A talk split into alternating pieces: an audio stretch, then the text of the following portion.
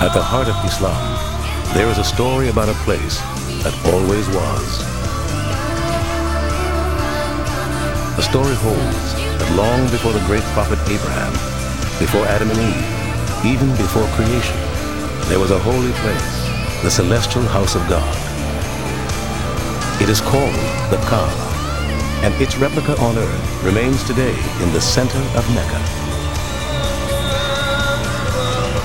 The Kaaba symbolizes the worship of the one God, the God of Abraham. But for nearly 1400 years, it has been the exclusive domain of Muslims who come now by the millions.